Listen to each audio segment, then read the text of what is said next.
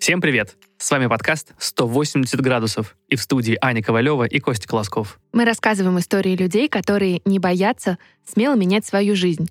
Эти истории вдохновляют нас, и я надеюсь, они будут интересны вам. Мы с Костей очень ценим обратную связь и будем супер благодарны, если вы запостите сторис Инстаграма то, как вы слушаете этот подкаст.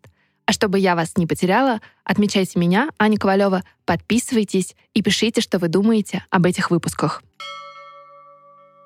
Когда мы с Аней предложили делать молодым проектам рекламной интеграции, мы даже и не думали, что спрос будет таким большим. Приятно, что первой откликнулась Даша Евницкая, героиня одного из наших первых выпусков. За это время она успела уволиться из Пушкинского музея, где работала директором по маркетингу и рекламе, переехала в Берлин и запустила образовательный стартап «Сода» вместе с методистом Universal University Софьей Бассель. Основной профиль Даши – это продвижение проектов в сфере культуры – она давно ведет специализированный телеграм-канал «Маркетинг культуры» и является одним из немногих специалистов, кто активно внедряет маркетинговые практики международных компаний в индустрию культуры. Очевидно, что проект «Сода» посвящен именно созданию и продвижению таких проектов. Обучение проходит онлайн, программа состоит из разных уровней погружения в тему, так что каждый найдет себе формат по интересам. Даша не была бы Дашей, если бы в этот проект не включила самые передовые практики обучения, а именно peer-to-peer learning – такой формат предполагает более глубокое погружение учащихся в процесс обучения, так как они начинают активнее взаимодействовать друг с другом и с преподавателями. Если пока не можете решиться, подходит ли вам сода или нет, то предлагаю начать с первого уровня погружения в тему – сода-разговор. Первый такой разговор состоится с самой Дашей в апреле и будет стоить всего 1199 рублей. За время такого полуторачасового дайджеста вы сможете окунуться глубже в тему – узнать больше о Даше, получить кучу полезной информации и определиться для себя, готовы ли вы продолжать развиваться в этой теме. Все подробности в описании, так же как и ссылка на проект Сода. А мы переходим к интервью. Я хочу поприветствовать всех наших старых и новых слушателей. С вами Аня Ковалева и подкаст «180 градусов». Но в студии Storytel я сегодня не одна. И, впрочем, у меня очень интересный гость. Илья Рыжков, сооснователь студии интерактивных медиа «Луна Парк». Всем привет. Ну, давай первый вопрос, которым уже задаются наши слушатели, наши подписчики. Что же такое интерактивные медиа или, как э, мы с тобой до этого поболтали, интерактивные коммуникации? А наша студия а, началась с того, что мы работали на ивентах в основном и делали интерактивные инсталляции, чтобы как-то вовлечь гостей мероприятий, а, развлечь их, а, сгенерить контент, а, делали разное. То есть делали фотобудки, делали системы регистрации, всякие записи на тест-драйвы, ну, много всего делали. И потом запросов было очень много, разные, разные ивенты, разные компании приходили. И мы поняли, что мы можем делать много, не ограничивать себя фотобудками.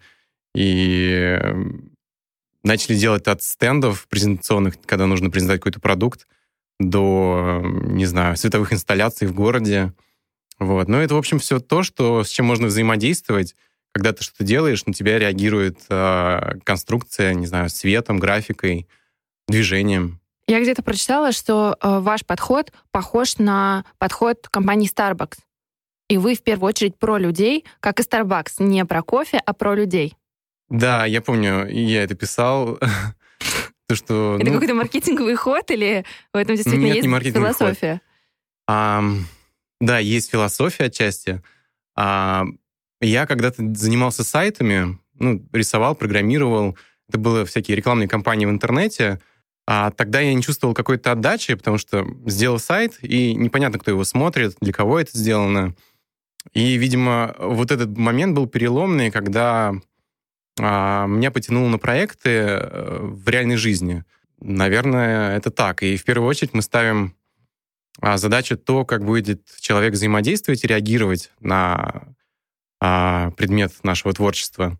Смотри, насколько я сейчас услышала, у тебя э, бэкграунд программиста. Да. И еще есть Саша, угу. который тоже сооснователь. Или... Да. Да, сооснователь. Э, как фамилия Саша? Саша Абрамов, он сооснователь. А, Саша из Латвии. А он в какой-то момент приехал в Россию, мы вместе работали в креативном агентстве Red Cats. И так вы познакомились? Да, мы там познакомились. А, вот. И в то время я как-то начал делать фриланс-проект, связанный с а, мероприятиями, с интерактивными объектами.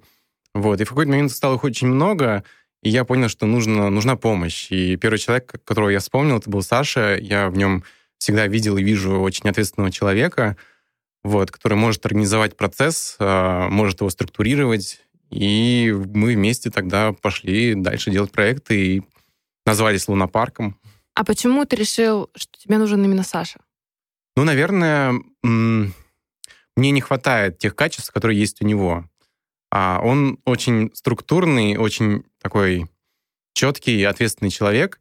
А, то есть я больше про творчество. Поэтому Саша прогулял запись нашего подкаста. Для наших слушателей расскажу, что Саша тоже должен был быть, но вчера загулял. Вот, ну, то есть я больше про творчество, наверное, про какие-то... То, как это должно быть, как должно выглядеть. А Саша больше про структуру, про организацию процессов, про, про финансы.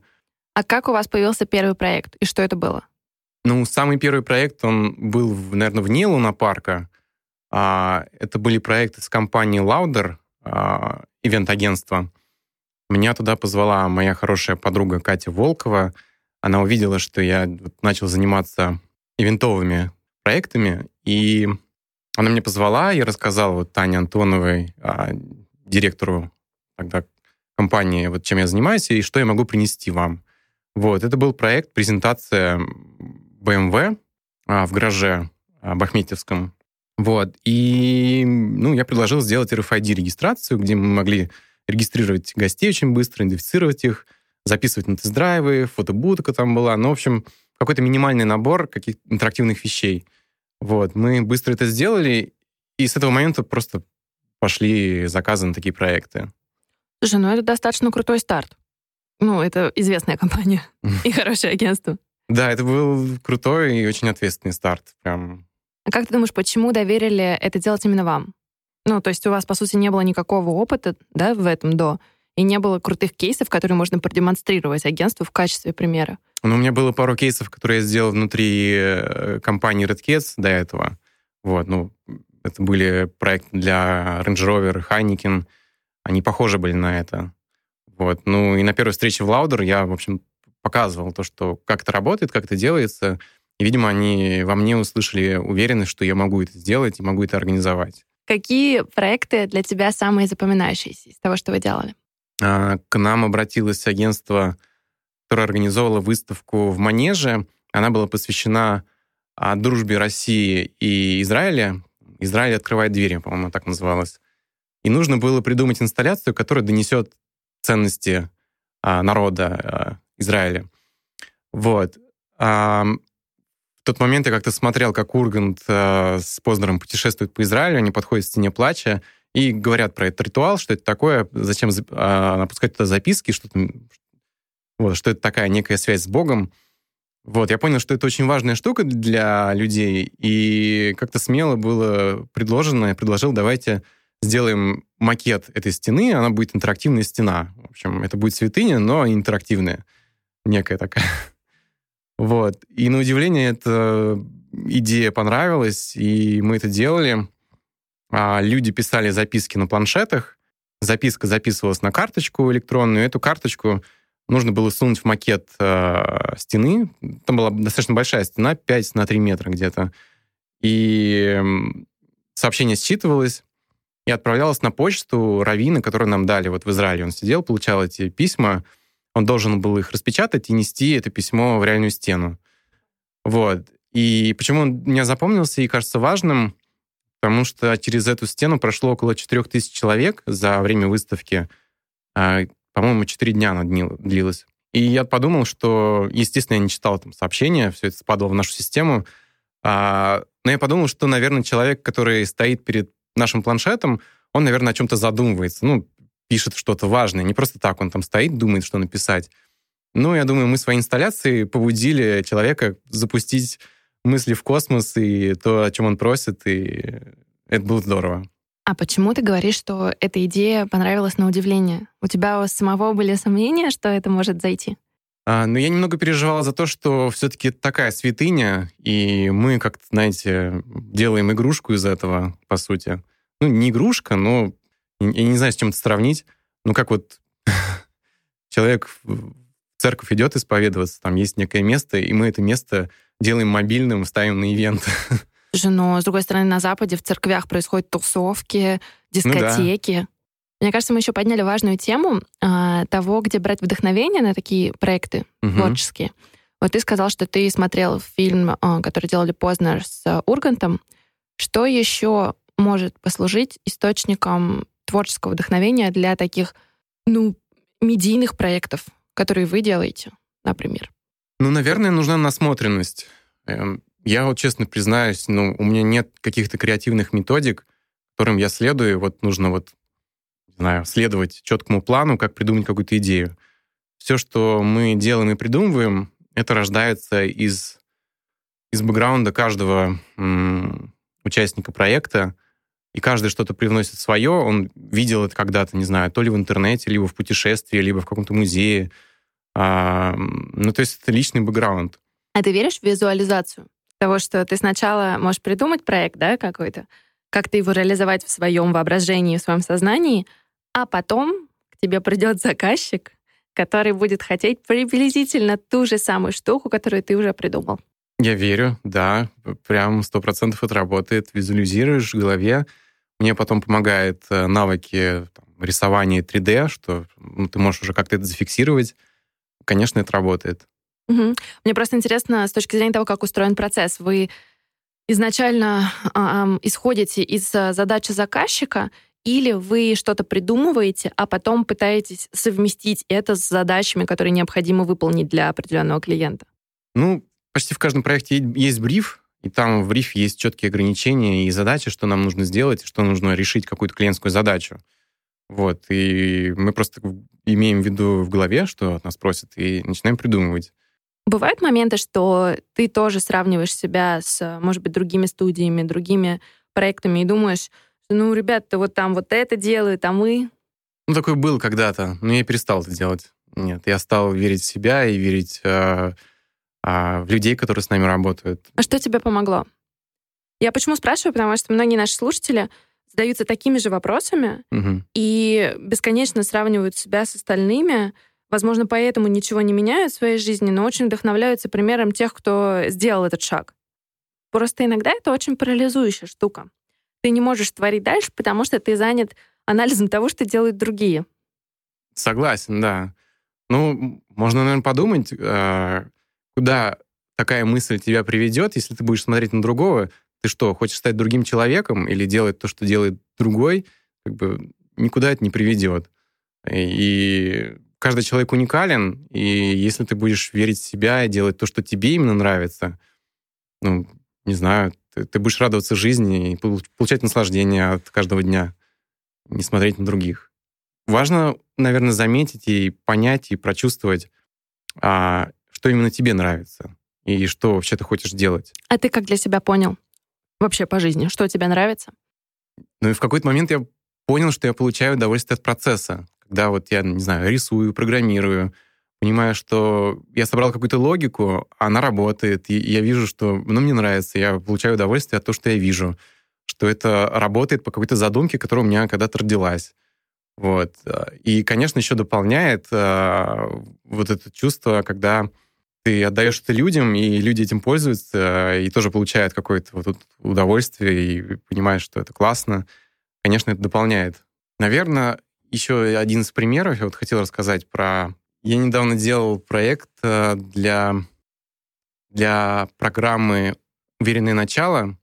А, Что это за программа?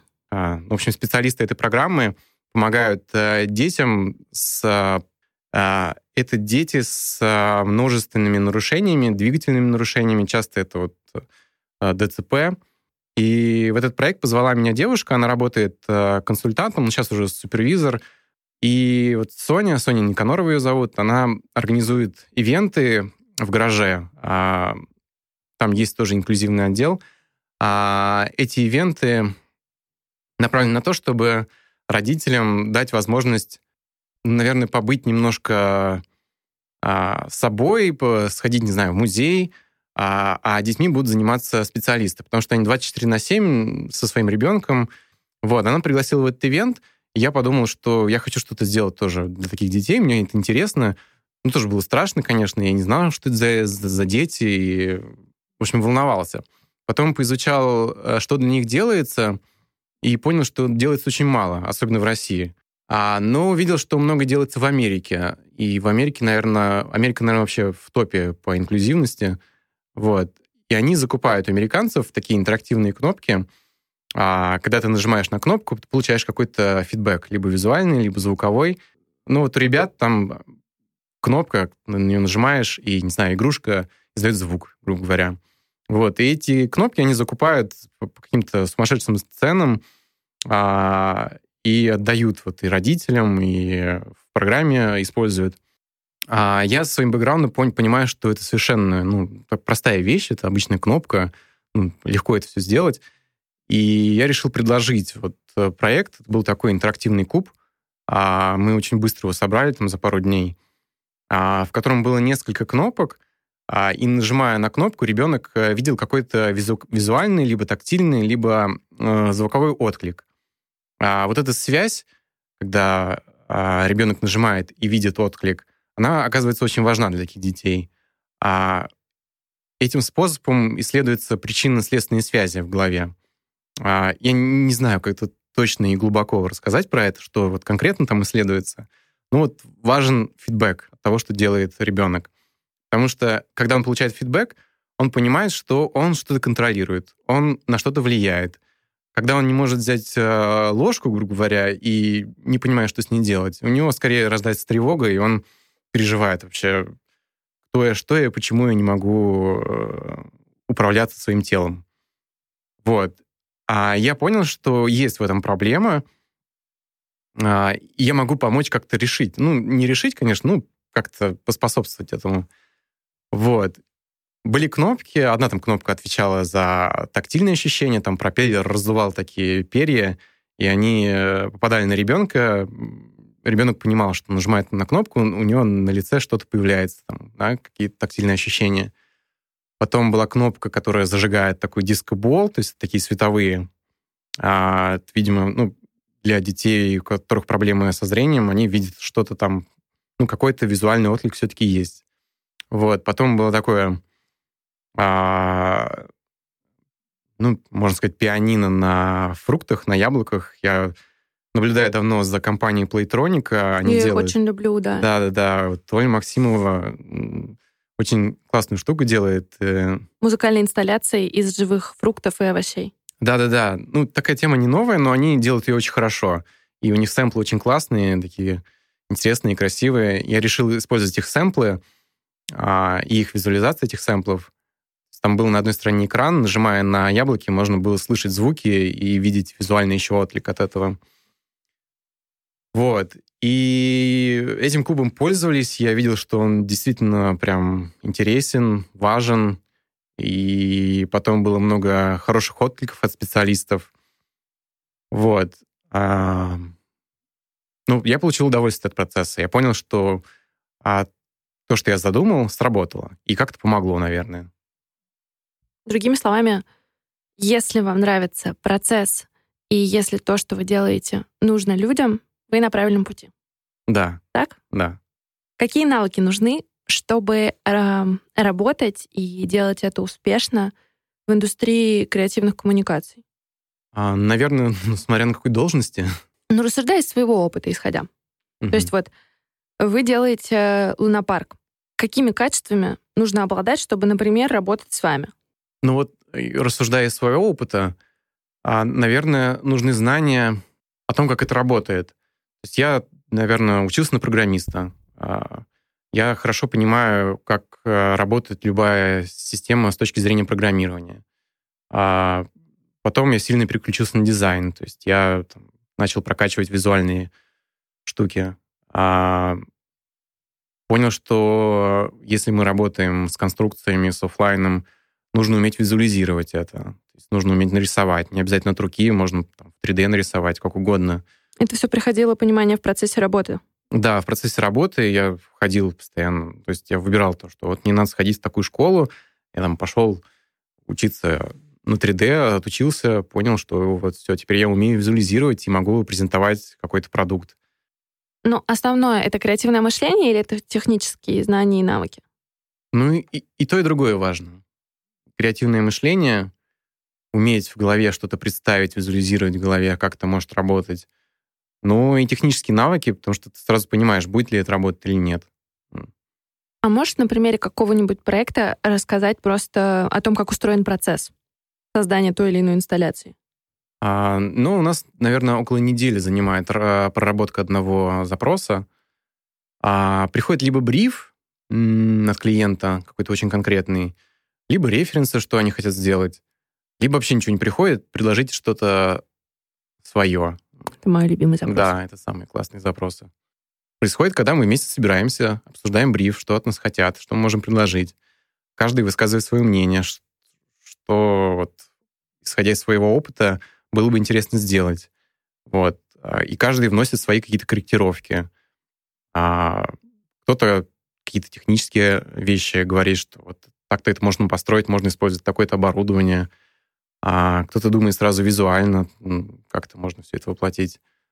А, ну, то есть мы сначала собираемся по несколько раз, наверное, и генерим идеи, идеи записываем текстом, потом начинаем рисовать скетчи, а если нужно делать какие-то прототипы уже рабочие, быстрые, для демонстраций, ну все, если идея принимается, начинаем работать. В какой момент вы поняли, точнее, ты для себя понял, я так говорю вы, а, наверное, тяжело говорить за всех. Ты понял, что это, во-первых, существующая студия, во-вторых, она может быть перспективной, и она может быть твоим будущим проектом, который станет основным для тебя. Ну, наверное, когда появились первые сотрудники, и им нужно платить зарплату. Это тот момент, когда ты понимаешь, что все, нужно, чтобы тебя ежемесячно а, был бюджет на зарплаты, на аренду офиса. Ты понимаешь, это ответственность, и все. Наверное, в этот момент. Когда ты работаешь фрилансером, сделал проект от проекта к проекту, наверное, такого нету. Ты чувствуешь немножко так свободно себя. Я так понимаю, вы работаете в event-индустрии, и это очень непостоянная индустрия иногда, и случаются форс-мажоры. Например, там у ваших коллег «Силы света» отменялся Outline, к которому они очень долго готовились. Были ли в вашей практике какие-то фейлы, то, к чему вы точно были не готовы? Ну, на моей памяти супер фейлов таких прям ну, не было. Были какие-то мелкие технические недоработки, но они совсем ни, ни на что не влияли. То есть прям категорически такого что-то прям, наверное, не было. По поводу непостоянства ивент-индустрии это так, и мы сильно от этого зависим, потому что есть некая сезонность. И мы, на самом деле, сейчас вот сильно страдаем от этого, что... А как работает сезонность в вашем бизнесе? Ну, например, январь ничего нету. Январь в России вообще ничего нету. В да, любом бизнесе. Да. Ну, у нас Кроме, там... наверное, алкогольных производителей. Да, ну не только январь. А вот в, этом, в этот раз в декабре ничего не было тоже. Уже два месяца не было активной работы. Хотела тебя спросить, как ты относишься к копированию. Читала я интервью а, Саши Уса. Он а, сооснователь «Силы света», тоже очень известная студия креативных медиа, наверное, так тоже можно назвать. И, в общем, Саша уверен, что э, сегодня сложно придумать нечто действительно новое, и все вдохновляются друг другом. От этого история с копированием. Силу света очень часто копируют э, в Китае, например. Вот как вообще ты относишься к копированию, и кажется ли тебе, что э, повторение — это своего рода признание, и это круто, да, что, например, тебя могут копировать, или это плохая история, и, ну, короче, не, не надо так? Мне не нравится, когда копируют один в один, что прям что это выглядит прям так, как это было сделано в самом начале. У нас такое часто случается. Вот даже вчера мы обсуждали в чате, а, мы увидели а, студию в Екатеринбурге, которая прям скопировала несколько наших инсталляций. Они визуально прям один в один выглядят. Вот у нас есть просто некоторые арендные инсталляции, которые мы постоянно сдаем в аренду, и они выглядят так же, прям. А как вы их нашли? А, да через Инстаграм какая-то... Кто-то подписался на меня, я посмотрел, кто подписался, посмотрел их студию видел, что у них там все, все, все конструкции похожи на наши. вот к такому я, наверное, ну, двояко отношусь. С одной стороны, я понимаю, что знаешь, мы сделали что-то хорошее, если люди копируют, а, и это как-то греет душу. С другой стороны, я думаю, ну, почему же они сами не могут придумать, хотя бы это как-то интерпретировать, придумать другую форму? Слушай, ну а твои действия? Ты там думаешь, как надо там разобраться с этими ребятами, написать им в директ? Ты что-то предпринимаешь? Ну, раньше писали. Раньше мы, вот бывало, напишешь, вот... Но ни к чему это не приводит. То есть мы не защищаем авторскими правами наши конструкции. То, как они выглядят, никак это не, не документируем. А это, кстати, проблема? Mm. Но мне кажется, не такая сильная для нас. Потому что все-таки в большинстве случаев наши конструкции временные. Мы сделали для ивента, разобрали и все. А, но вот в плане арендного бизнеса, вот если делать конструкции, которые мы прям даем в аренду, наверное, это проблема, да. Вот, и мы будем задумываться об этом. Мы сейчас хотим обновить парк вообще арендных, арендного оборудования. Будут совершенно новые конструкции. И я думаю, мы задумаемся о защите. Кого вы считаете своими главными конкурентами? Или друзьями? Мне вот задают такой вопрос, и я с трудом могу назвать а, прям сразу студии, которые вот прям наши конкуренты. А, есть известные компании, но они выбрали свое какое-то направление, свою нишу. Например, «Сила света» занимается, ну, по большому, по большому счету, шоу, а, презентация продуктов. Да? Мы этим не занимаемся, мы не, не делаем шоу. А, мы не занимаемся концертами, например. А, а как ты определяешь именно вашу нишу? Ну, у нас скорее а, конструкции, которые могут либо презентовать какой-то продукт. А... Ну, это то же самое. Ну нет, я имею в виду шоу, э, не знаю, оформить выступление какого-то крутого артиста. Я знаю, мечта у Силы Света. Ну, они сделали Дрейка. Да, вот. Э, оформить концерт Daft Punk, да? У нас нет такой мечты, наверное, мне кажется. И мы туда не лезем, мы, мы не умеем это делать. Вот. А есть еще известная студия Hello Computer, которую мы считали долгое время нашими конкурентами, наверное, если так можно назвать. А, ну, отчасти они, наверное, есть наши конкуренты, но у них тоже есть несколько направлений, в которых они развиваются. Они делают постоянные парки, вот они делали Алис в Китае, еще, наверное, где-то и в Москве, наверное, уже делают это. Вот. А, это такие постоянные парки в торговых центрах, либо просто в публичных местах. А, это тоже немножко не наше. Ну, хотя технологии и что у Hello Computer, что у Силы Света, они очень похожи. То есть там то же самое ПО, а, те же специалисты работают. Ну. А где в мире вообще самые крутые инсталляции? Кто задает тренды? Я очень вдохновляюсь японцами. Прям сильно после того, как я вот съездил в Японию, побывал а, а, в пространствах Team Lab, там есть такие а, интерактивные музеи, ты попадаешь в пространство, а, вокруг тебя куча графики, проекции, зеркала, не знаю, ходишь по колено в воде, на этой воде плавают проекционные рыбы, подплывают к тебе, а, не знаю, бесконечное пространство из светодиодов, зеркальные комнаты, лабиринты. Все это насколько, настолько круто сделано. А, и ну, я вот считаю, что да, вот там прям делают хорошо. а, ну, в Америке делают супер, не знаю. Moment Factory отличная студия, и я часто ими вдохновляюсь, то, что они делают. А, а российская индустрия вообще где находится? В смысле, где? Ну, в этом списке мы на передовой, мы сильно отстаем. То есть, например, там очень часто происходит эм, в медиа, да, индустрии, что мы повторяем тренды где-то года через 4-5 того, что происходит на Западе. Угу. Так было с Ютубом, я надеюсь, так будет с подкастами, потому что сейчас не так много людей в России слушают подкасты в Америке. Это огромный, да, медийный канал. Ну, я бы не сказал, что мы сильно отстаем. Прям ну, если говорить про студии, та же «Сила света» — это международная компания. Уже да. Да. Мы тоже к этому стремимся. У нас э, несколько проектов уже сделано в Европе. Мы их делаем, и до сих пор есть запросы, и выигрываем тендеры у европейских агентств. Как, кстати, приходят вот эти заказы из Европы? Как о вас узнают? А, ну, пока что мы в Прибалтике работаем, потому что мы в самом начале открыли там же офис и просто ходили по агентствам, презентовались, напрашивались на презентации. Ну и так и узнали, запомнились. Сделали несколько проектов, и уже пошло-поехало. С удовольствием поработали бы в Китае, а, но пока не знаем, как туда выйти. Вот для нас тоже вот хочется узнать, вот как, как вот туда выйти.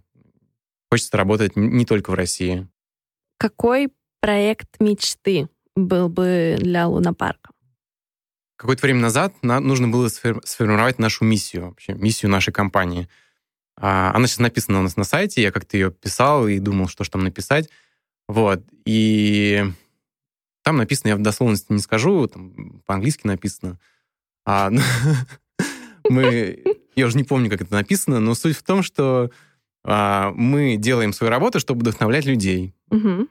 Вот. Знаешь, как начинается наш подкаст? Как? Мы рассказываем историю людей, которые вдохновляют нас. Надеюсь, что они вдохновляют вас. Да. Мы коллеги вот. с вами, Илья. Да, мы делаем свою работу, чтобы вдохновлять других. А чтобы вдохновить, зачем мы это делаем, потом я отвечаю на свой, на свой же вопрос. А вот, например, сидит какой-нибудь э, молодой человек в глубинке России и смотрит интернет и думает, чем заняться, и нападает там на, не знаю, кейс какого-нибудь нашего проекта. Он его, его удивляет, он начинает узнавать, как это сделать, и его потянуло на знания, да, и он начал сам что-то пробовать. И так мы можем пробудить э, в другом, не знаю, желание что-то изучать, что-то пробовать, похожее, что делаем мы. А, вот. И, э, наверное, вот наша миссия — это вот вдохновлять других людей. А из мечты, ну, сначала была мечта, чтобы вот такие проекты создавать, и чтобы... И мы это делаем, мы продолжаем это делать. То есть мечта работает. А, но если смотреть дальше, я вот как-то задумался, это вот на самом деле после посещения а, Токио, когда я побывал вот, вот этих пространствах, а, которые делает TeamLab, я понял, что это такая долгосрочная история, потому что мы работаем на ивентах, мы там показали какому-то ограниченному количеству людей то, что мы делаем, а как-то их вдохновили, а, все классно, и все, это разобрали. Вот. Но вот то, что делается там, я вот вижу в этом будущее и новый формат таких вот музеев интерактивных, куда можно прийти в любой момент, вдохновиться, что-то в себе там поменять. Э, а, если говорить про мечту, вот, наверное, хочется подобное создавать. А какой поворотный момент был в твоей жизни? Ну, таких сильных моментов, которые сейчас прям сразу пришли в голову. А, первый момент, когда я работал на наемной работе, и начал понимать, что то, что я делаю, вот сайты для и промо-компании какие-то в интернете, они совершенно бесполезны. Это какое-то вот показуха среди профессионального сообщества и какая-то гонка а, за наградами, и ну, никакой пользы не несет ни людям, ни обществу. А, и я понял, нужно что-то менять. И я не понимаю смысла своей работы. Это первый момент был, наверное. Второй момент больше, наверное, в каких-то личных переживаниях был. И он был два года назад такой сильный для меня. А, сильный момент, да, был. А, я в какой-то момент решил а, участвовать а, в большой велогонке. Как раз когда я поехал в Японию, я участвовал там в велогонке. Вот. Это очень сложная штука. Это ультрадистанс а, заезд ультрадистанс, там 2500 километров ты едешь в течение 10 дней. Вот, через всю Японию на велике. И сам себя обеспечиваешь. Вот, это такой скоростной шоссейный велосипед. В общем, нужно долго к этому готовиться, физически, морально, а, и все держать в голове. Там, свое питание, здоровье, а, там, механические всякие вещи. Вот. Я загорелся этой идеей, мне казалось, это очень большая штука, интересная, это что-то вам не изменит, и а, я хочу этого. И весь год к этому готовился, готовился, готовился, тренировался, столько у меня там, ну, много было тренировок. А, и за две недели до вылета в Японию а, я попадаю в аварию на последней тренировке. Я врезаюсь в машину, а, ломаю руку, а, у меня остается шрам на лице, а я теряю сознание, и э, понимаю, что что-то я год жил мечтой какой-то, и она не сбылась, не сбывается. То есть это такое было обрушение каких-то надежд, что, наверное, это был какой-то знак, не надо вообще жить надеждами. вот, нужно просто жить здесь сейчас, наслаждаться текущим моментом, не надо строить каких-то своих планов. Вот. Я понял, что ничего не получается, что-то я поставил в начале года эту цель, и как-то все плохо. Вот.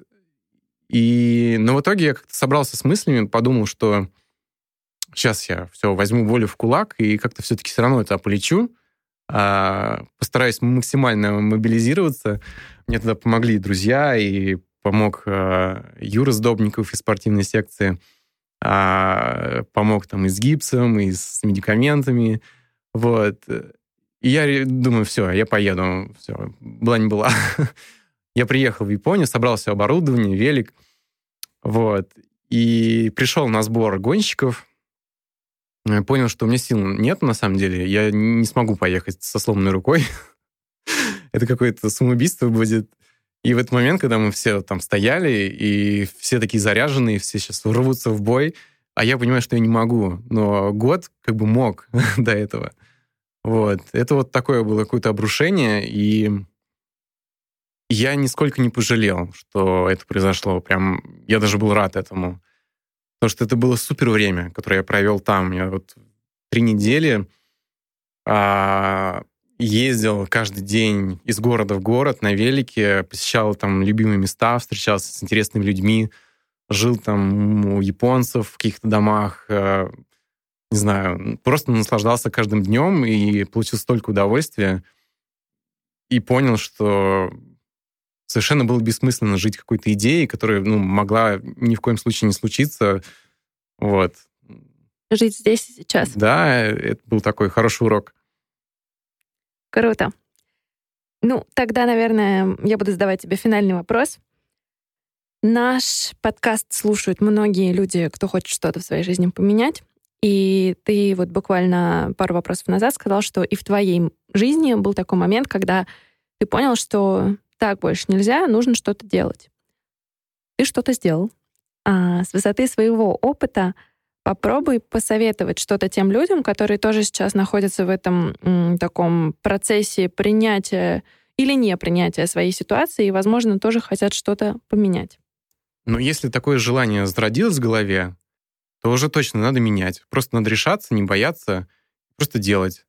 Иначе вы в таком состоянии будете находиться очень долго и ни к чему это не приведет. Нужно пробовать, а потом делать выводы, что произошло, и двигаться как-то дальше. Нужно просто взять волю в кулак и набраться смелости, решаться, чувствовать, что вы хотите, и делать это. Неважно, чего бы вам это стоило. И жить здесь и сейчас. Да, жить моментом. Кайф, спасибо большое. Спасибо, что послушали этот выпуск. Мы с Костей очень ценим обратную связь и будем супер благодарны, если вы запостите в сторис Инстаграма то, что вы слушаете наш подкаст. Чтобы я вас не потеряла и увидела ваши комментарии, а, отмечайте меня, Аня Ковалева, подписывайтесь и обязательно отмечайте наших гостей. Нам всем очень интересно, что вы думаете об этом выпуске. А еще у нас есть телеграм-канал и корпоративная почта, которые тоже можно найти в описании к этому подкасту. Пишите нам, мы всегда на связи. Спасибо. Производство Brainstorm FM.